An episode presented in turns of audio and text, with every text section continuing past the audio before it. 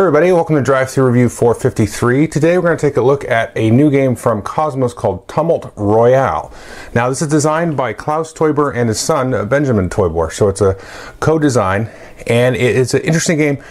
To be very glib about it, I would kind of call it like Galaxy Trucker, the Euro, because it has this real-time element where you're grabbing tiles and possibly keeping those or putting them back.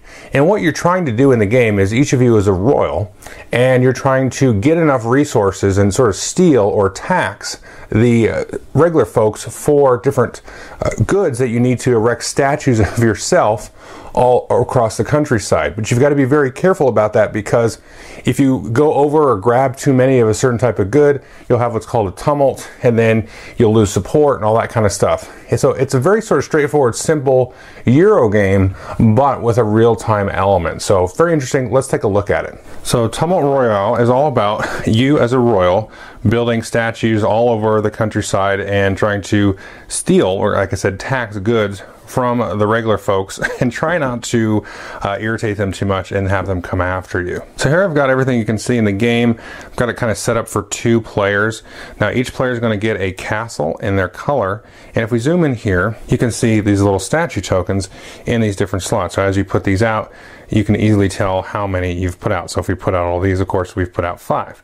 And you can see here the cost to put them out in the different types of terrain. So if we were to put a statue out in uh, a pasture here, then it would cost a bread and a stone, as long as it was adjacent to one of our other statues. If we put it off sort of far away from our statues, it would cost twice. That would two bread and two stone and so on. So that shows the cost there. Gives you a nice breakdown of the turn sequence and how it's going to work. Now to start the game, each player is going to be able to put one of their statues out in one of these pastures, in one of the green fields. Now the game suggests you place next to uh, cities, and there's also palaces. You can see these cities actually have two spaces. The palaces themselves, you can see here, have three actual slots for statues. And again, the object of the game is to get the most of these out. In this two-player game here, we're going to start with two of these face down, and then uh, two of them face up. And then as you increase players, you can see there's actually a little bit of a puzzle piece board. We'll increase that with these little extensions here, and we'll have more uh, tiles there. And before we get into gameplay, the other thing to note here is we have randomly determined who the rank one and rank two players are. In a two-player game, they're going to start with thirty supporters. You've got these different supporter tiles here, and they come in different denominations. So uh, in different player counts, you're going to start off with different supporters, and these are going to be sort of a currency of sort of goodwill you have with the common folks. And we're going to set out some tiles here. Now, in a three and four player game, you'll add uh, these different stacks of tiles here. These that were in the game have a white border. And before each round of pulling tiles, you're actually going to pull tiles from here, and you're going to actually remove three random from each player and just set them aside. So there's a definite distribution, but you remove three each, and then you have sort of a not known exact quantity of what the different goods are. Now there are three different types of goods. There's bread, for example. This tile will give you two bread. These will give you two tools there, and then there's finally stone here, and this one, for example, gives you three. That's either going to be one, two, or three of one of those goods on each of these face down tiles that you see out here. Now you need all of these goods here, like you can see on your player board, to build and put the statues out depending on the terrain and so on. The first thing that's going to happen each round is that whoever rank one is, they're going to spin this, and you're going to see what the people want. So in this case, they want five of each of the goods. So at the end of the round, if there are not at least five stone, five tools, and five bread in here, then you may have a tumult, or sort of like an uprising. Now if you get to two, it's not so bad, because you only need two of each. Now there's a variant which I would never play with, is to spin this after everybody has started pulling tiles from here. So that's, I would never play with that. So anyway, what's going to happen after that is you roll that, or spin that I should say, and then players with one hand, this other hand here is going to be underneath the table, you can only use one hand at a time, you stake and you start looking at these. Now you have a timer, there's also an app that comes with the game, you can get that, but you can flip over this timer, it's about twenty seconds long, and then you start looking, oops, and you start looking like, okay, there's three three of those, put that back maybe, three of those, I'll keep that one, I'll put this on my player board. Once it's on your board, you cannot get rid of it and put it back, and I keep doing like this, like that, put that there, and then as that starts to run out, if you have one in your hand at that time, you have to either put it back here or back here, and then that phase is the over, and this is the collecting taxes phase. So you can see I ended up here randomly with three bread, a stone, a tool, and a stone. And then you're going to resolve the tumult. So remember we had a five here. So let's just take, let's take four random tiles here for the blue player, and then we're going to flip all these up. So if we don't have five, see we're good on tools. We've got five tools, only two bread, three bread, another tool. So we're short on bread and short on stones. So we're going to take a look at what everybody gathered, and we're going to see who the people are mad with. So let's take a look at these here. So let's take a look at stone. So we only have three stone. Now the greediest player is going to lose three supporters, and that's player or player. So I only have one stone, blue player has four, they're going to lose three supporters. So they'd make change with the bank, and they've lost some supporters. Now you can see everybody has this people show no mercy tile in front of them, and they start the game with it like this.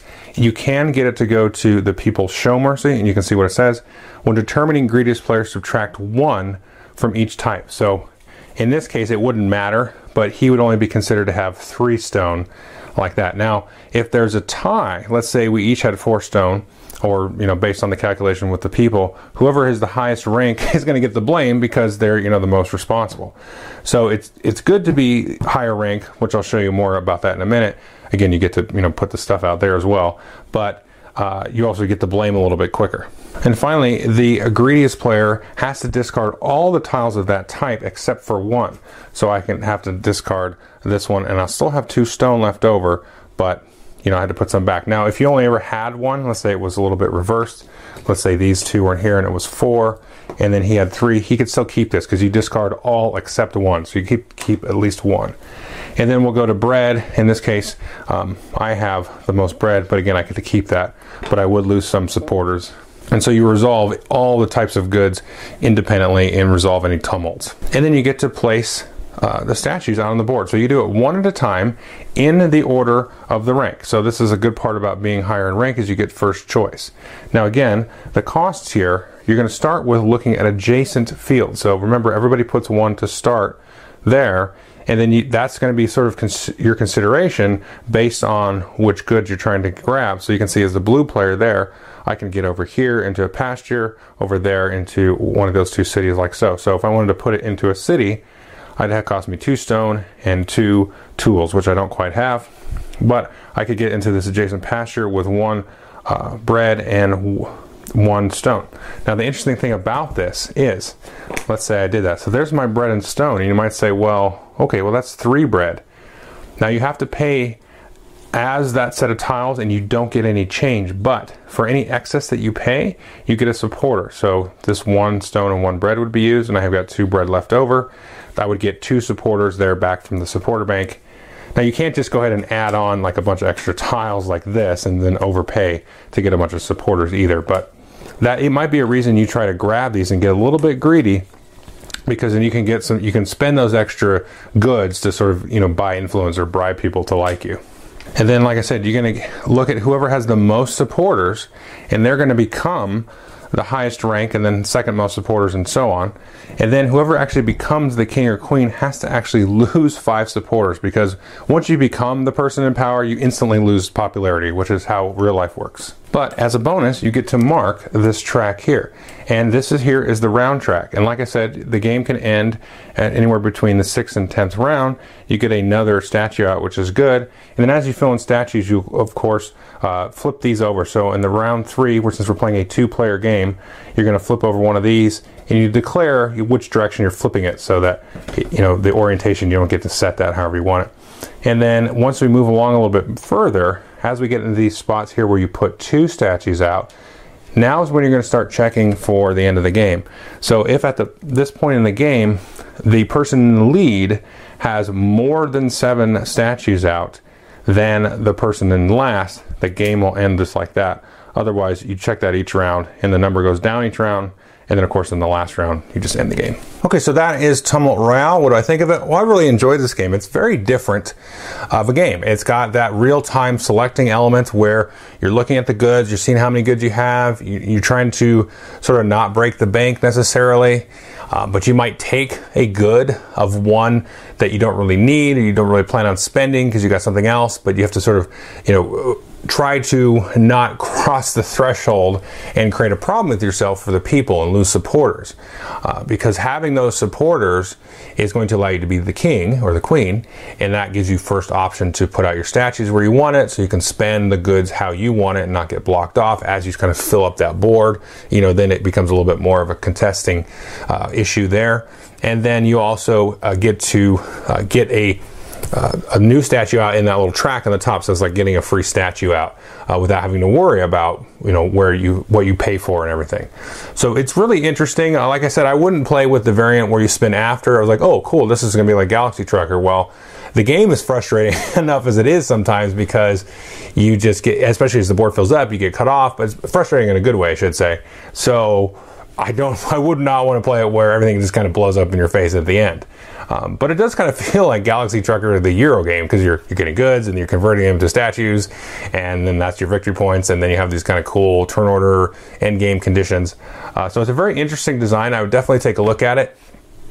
It's it's just got that interesting real-time element, which you don't see much of, especially in a game like this style, which is, you would, if you took that out, it would be like a traditional Euro game. So I would definitely take a look at it, and uh, it's got some good moments of excitement and just really kind of tough decisions about, you know, do I keep this? Do I put it back? Do I try to look for more? Do I kind of push my luck? Because, you know, I, do I, am I stuck with this one? I should just keep it and not worry about it, because maybe I won't have enough to build anything this turn. Uh, so you do actually get a bonus of supporters if you don't build anything. But uh, anyway, definitely take a look at it. Thanks.